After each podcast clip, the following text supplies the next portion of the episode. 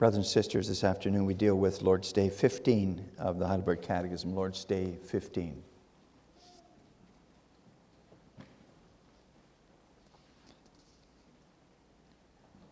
And there we confess the, the following from God's Word. What do you confess when you say that He suffered? During all the time He lived on earth, but especially at the end, Christ bore in body and soul the wrath of God against the sin of the whole human race. Thus, by His suffering as the only atoning sacrifice, He has redeemed our body and soul from everlasting damnation and obtained for us the grace of God, righteousness, and eternal life. Why did he suffer under Pontius Pilate as judge? Though innocent, Christ was condemned by an earthly judge, and so he freed us from the severe judgment of God that was to fall on us. Does it have a special meaning that Christ was crucified and did not die in a different way? Yes, thereby I am assured that he took upon himself the curse which lay on me, for a crucified one was cursed by God. So far, Lord's Day 15 of the Catechism.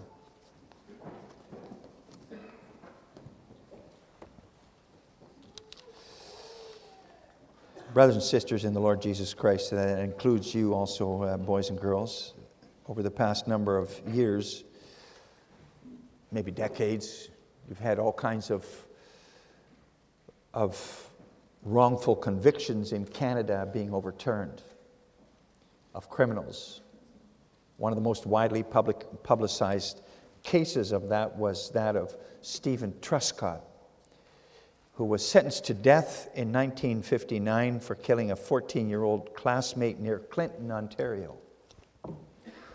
His sentence was later commuted to life imprisonment, but in 2007 his conviction was overturned and the Court of Appeal declared that his case was a miscarriage of justice a miscarriage of justice. And in 2008, maybe you remember from a couple of few years ago, Steven Truscott was awarded $6.5 million in compensation by the Ontario government for all that he went through.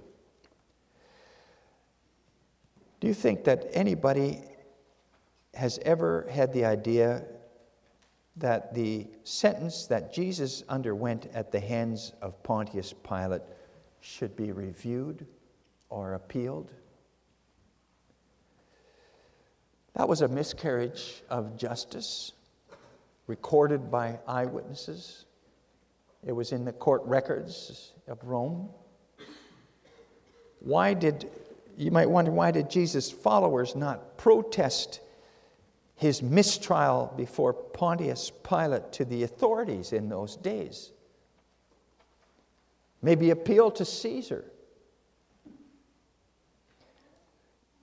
It was long ago, but you, you, you get people who appeal injustice that took place long ago, too, even uh, generations ago. And, and those descendants uh, receive compensation yet. Should, should Christians maybe get out in the streets and protest against the injustice done to Jesus of Nazareth? At least demand a general acknowledgement that Jesus' trial and sentence and punishment were all wrong? Well, as far as I know, no Christian has ever appealed what happened to Jesus at the hands of the authorities in those days. And that's because Christians accept what happened there as necessary, even. They even put it in a confession. That means Christians base their faith on what happened under Pontius Pilate in the praetorium there. That mistrial is something we actually cherish, something we even celebrate with the Lord's Supper celebration this afternoon. So I preached to you what we confess from the Bible in Lord's Day 15 with this theme Jesus Christ suffered for us. Three things He suffered under God's wrath, He suffered under Pilate's condemnation, he suffered under the curse of the cross. First, he suffered under God's wrath. Suffering. We sang about it in Psalm 22. We often don't know what to do in the face of suffering. Pain, grief, loneliness, death all confuse us. They make us uncertain, afraid. We don't know what to say then sometimes. People wonder why. What's suffering good for? Can't be God's intention for people to suffer, can it? But this afternoon, with Lord's Day 15, we confess Jesus' suffering. And he didn't just suffer for a while when he was here on earth. No, he suffered during all the time he lived on earth, we confess in Lord's Day 15. All 30 years or so were suffering. Maybe you wonder if that really was the case. He must have had happy times too. Think of when he fed thousands of people and with just a few loaves and fishes. Think of when he healed this man who had been unable to walk for 38 years in Bethesda. He raised people from the dead, saw a mother, a widow, embrace her son after he was raised from the dead at Nain. Wonderful times. Must have been some some happy moments there. And yet, if you think about it, even during those times, the Lord Jesus suffered. Because how did those people react to those, to, for instance, that miraculous meal which Jesus gave them on the hillside?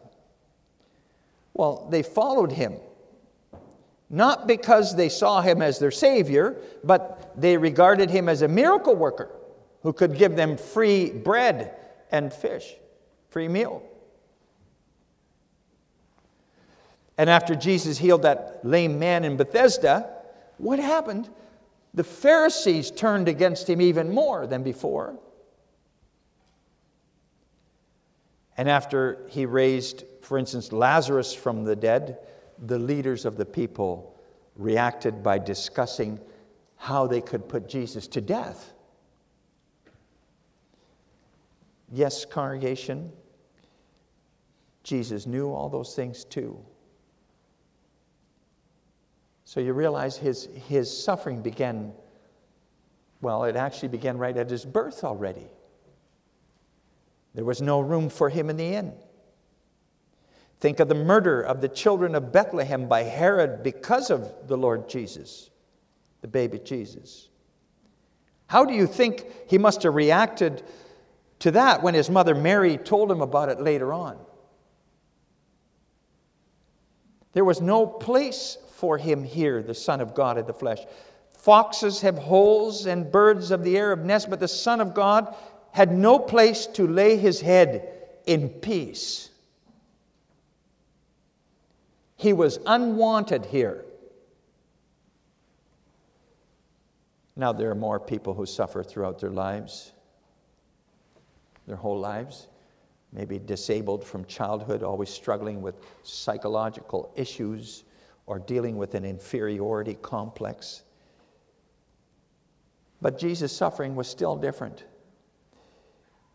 He came into this world to suffer, in fact. That was his job, his task description suffer. And he himself said the same to his disciples many times. You know, it says, for instance, at Matthew 16, verse 21, from that time Jesus began to show his disciples that he must go to Jerusalem and suffer many things from the elders and chief priests and scribes and be killed and raised the third day. He knew, he knew that from the scriptures, that that was his task. He found the program for his life in the Old Testament. He found it in Psalm 22, which we sang about suffering and being mocked and being given over to death and lots being cast over his, his clothes. he, he took that on himself. He realized that is my task. And he accepted it. When Peter started swinging his sword in, at the servants of the high priest in the Garden of Gethsemane, Jesus told him, Put that sword in its sheath. Shall I not drink the cup my Father has given me? Shall I not drink the cup my Father has given me? Shall I not do the, the task, the job for which I, I was sent by the Father? And you have to think that only a short time before he said that to Peter, he had beseeched the Father to take that cup away from him, that cup filled with God's wrath, his just anger against sin. You can imagine how terrible that cup was and how he had to fight to accept that, especially toward the end, because it would mean his death. And what made that death so bitter was that his father would turn against him, forsake him.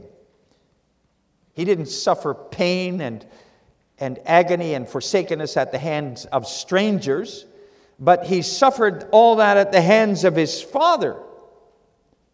The father who he always loved was going to strike him, beat him down, and he would descend into the fiery whirlpool of his father's wrath against our sin. Not his own sins, but my sins and your sins. The sins of the whole human race, we confess in Lord's Day 15.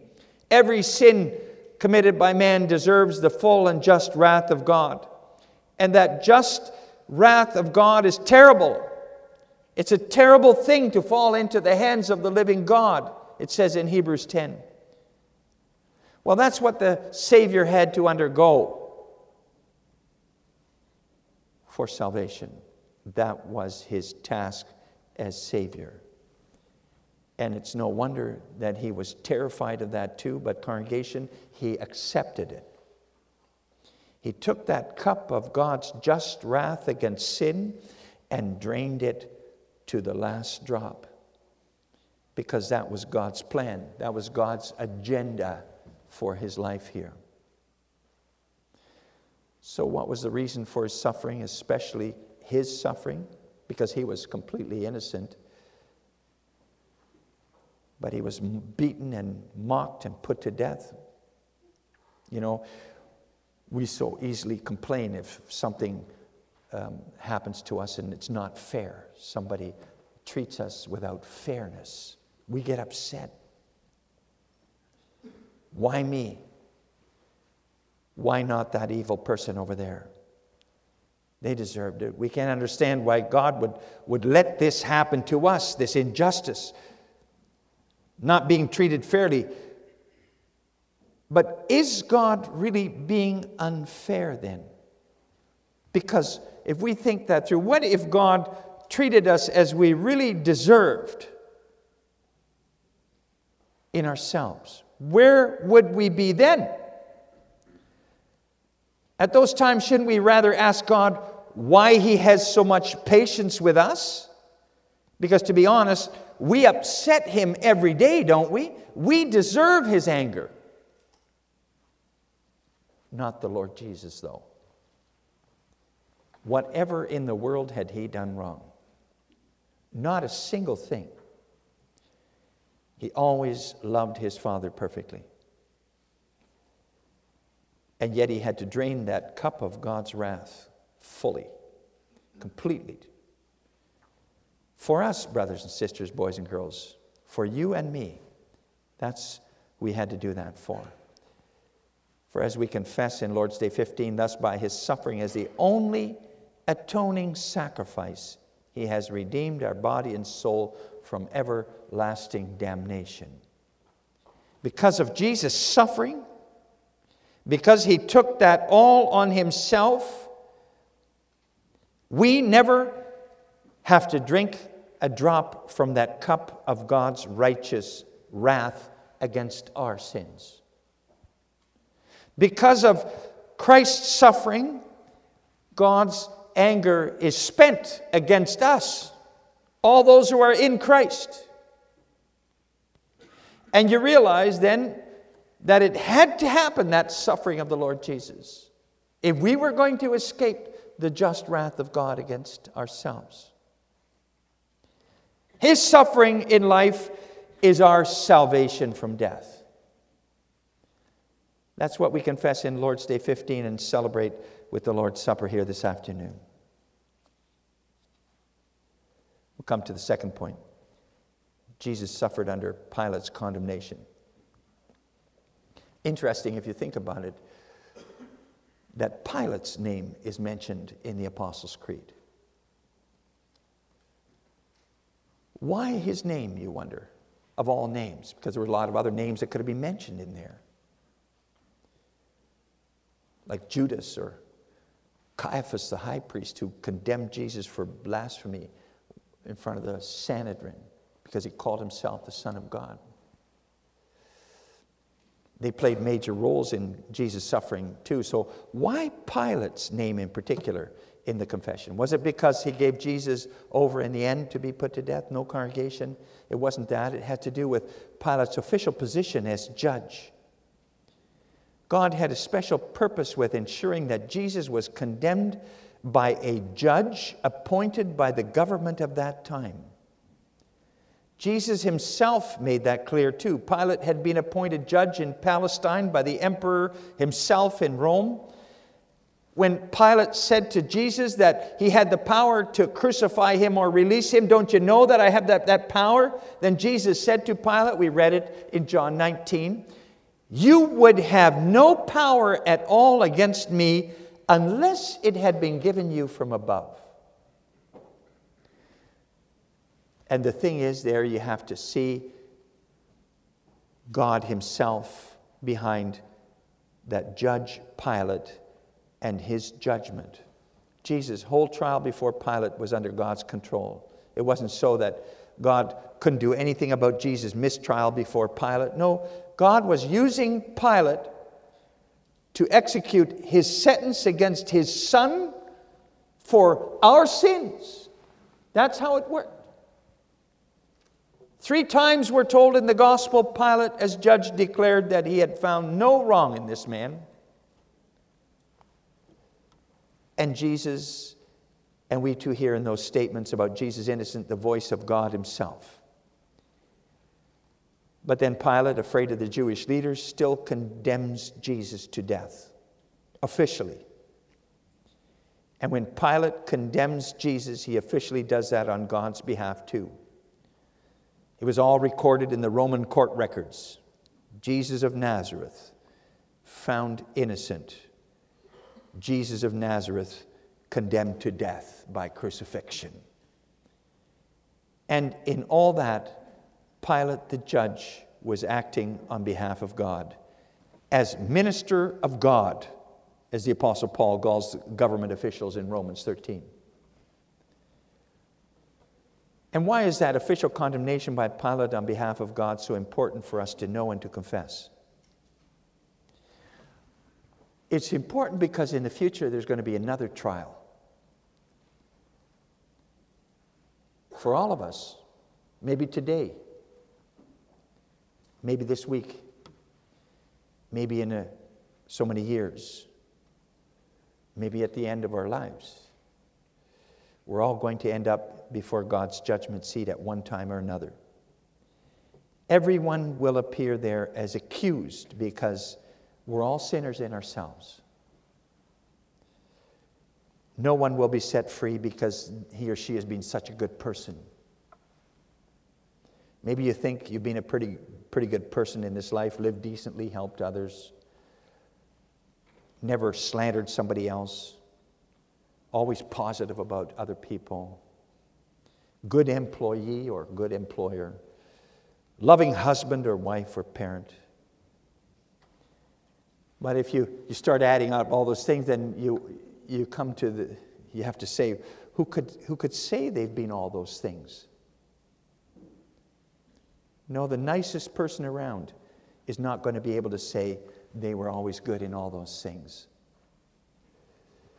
You'll never go free before that judgment seat of God if you rely on yourself, on your own goodness. You'll only go free if you embrace Jesus Christ in faith. If you seek your life in Him, who was crucified under Pontius Pilate. Because at that judgment seat, God is going to ask you Do you love the Savior I sent to suffer for you?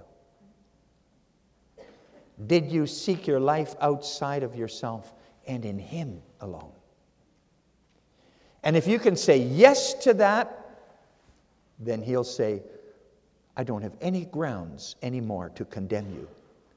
Your sins have already been condemned in my Son, who was innocently condemned for you by Pontius Pilate. Enter the joy of your Master. If you think about that, who, would, who among us would ever want to have Jesus' mistrial before Pilate ever reviewed or, or turned back? Right? So many things went wrong there. Pilate made such a mess out of that trial. But that trial, we, we hold on to that because it's our salvation. And God the Father willed it to take place as it did for our salvation. Would we want that condemnation overturned? No way. Please, never, no way. We want to celebrate it with the Lord's Supper. Come to the, the last point. Jesus suffered under the curse of the cross. Congregation, you maybe wonder from what we read in John 18, verse 31, for instance, why it wasn't lawful for the Sanhedrin, the Jewish council, to put Jesus to death, because they said to Pilate, we, we, have no, we have no ability, no right to put him to death. Because not long afterwards, they, they did put Stephen to death without the involvement of the Roman authorities. Stephen was stoned to death by the men of the Sanhedrin themselves.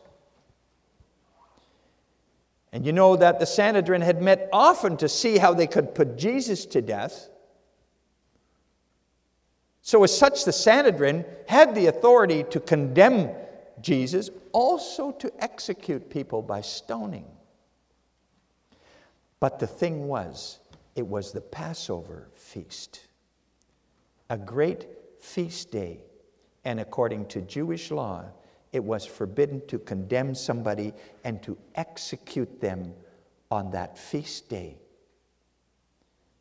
But the leaders of the Jews wanted the matter of Jesus dealt with and finished soon as possible. So, what did they do? Well, they sent Jesus to Pontius Pilate, have him condemned by Pontius Pilate and executed by him. And then they put the pressure on crucify him, crucify him. And all this happened, as it says in John 18, verse 32, that the saying of Jesus might be fulfilled, which he spoke, signifying by what death he would die. He had already told his disciples so often before how he would, what would happen to him. He would be handed over to the Gentiles, and he would be lifted up, crucified, and that meant he wasn't going to be put to death by the Jews, and he, he already knew that before. He wasn't going to be put to death by stoning. They would have stoned him to death and he would have fallen to the ground and died. He would not be lifted up. No, he was going to be lifted up, he said. He would be put to death in the Roman way by crucifixion, hanging on a tree. That's why he ended up before Pontius Pilate. That was God's will, too. The thing is, you see the will of God the Father behind it all. His will to save us, in fact, we could say. He had to be crucified, and Jesus understood that. He predicted that. And you see here how God wonderfully fulfills his plan of salvation, his son. Not a thing was left to chance. Everything happened this way so that we reading this might be assured that He really died for us and fulfilled everything for us. Also, in the manner of his death, not a thing was left to chance. Jesus wasn't supposed to die by means of stabbing with a, knife in a dark alley or by means of stoning, even. No, it had to be the cross, lifted up, hung on a tree, because that had special meaning. God had said in the Old Testament, whoever hangs on a tree, and then even a wooden cross, is cursed by God. Such a person hangs there between heaven and earth, rejected by heaven, rejected by earth, given over to the curse of hell, the only other place there is in the universe. And that means, congregation, Jesus took that curse on himself on the cross. That tree, as Peter calls it. Our lives were going to be broken under the curse because of sin.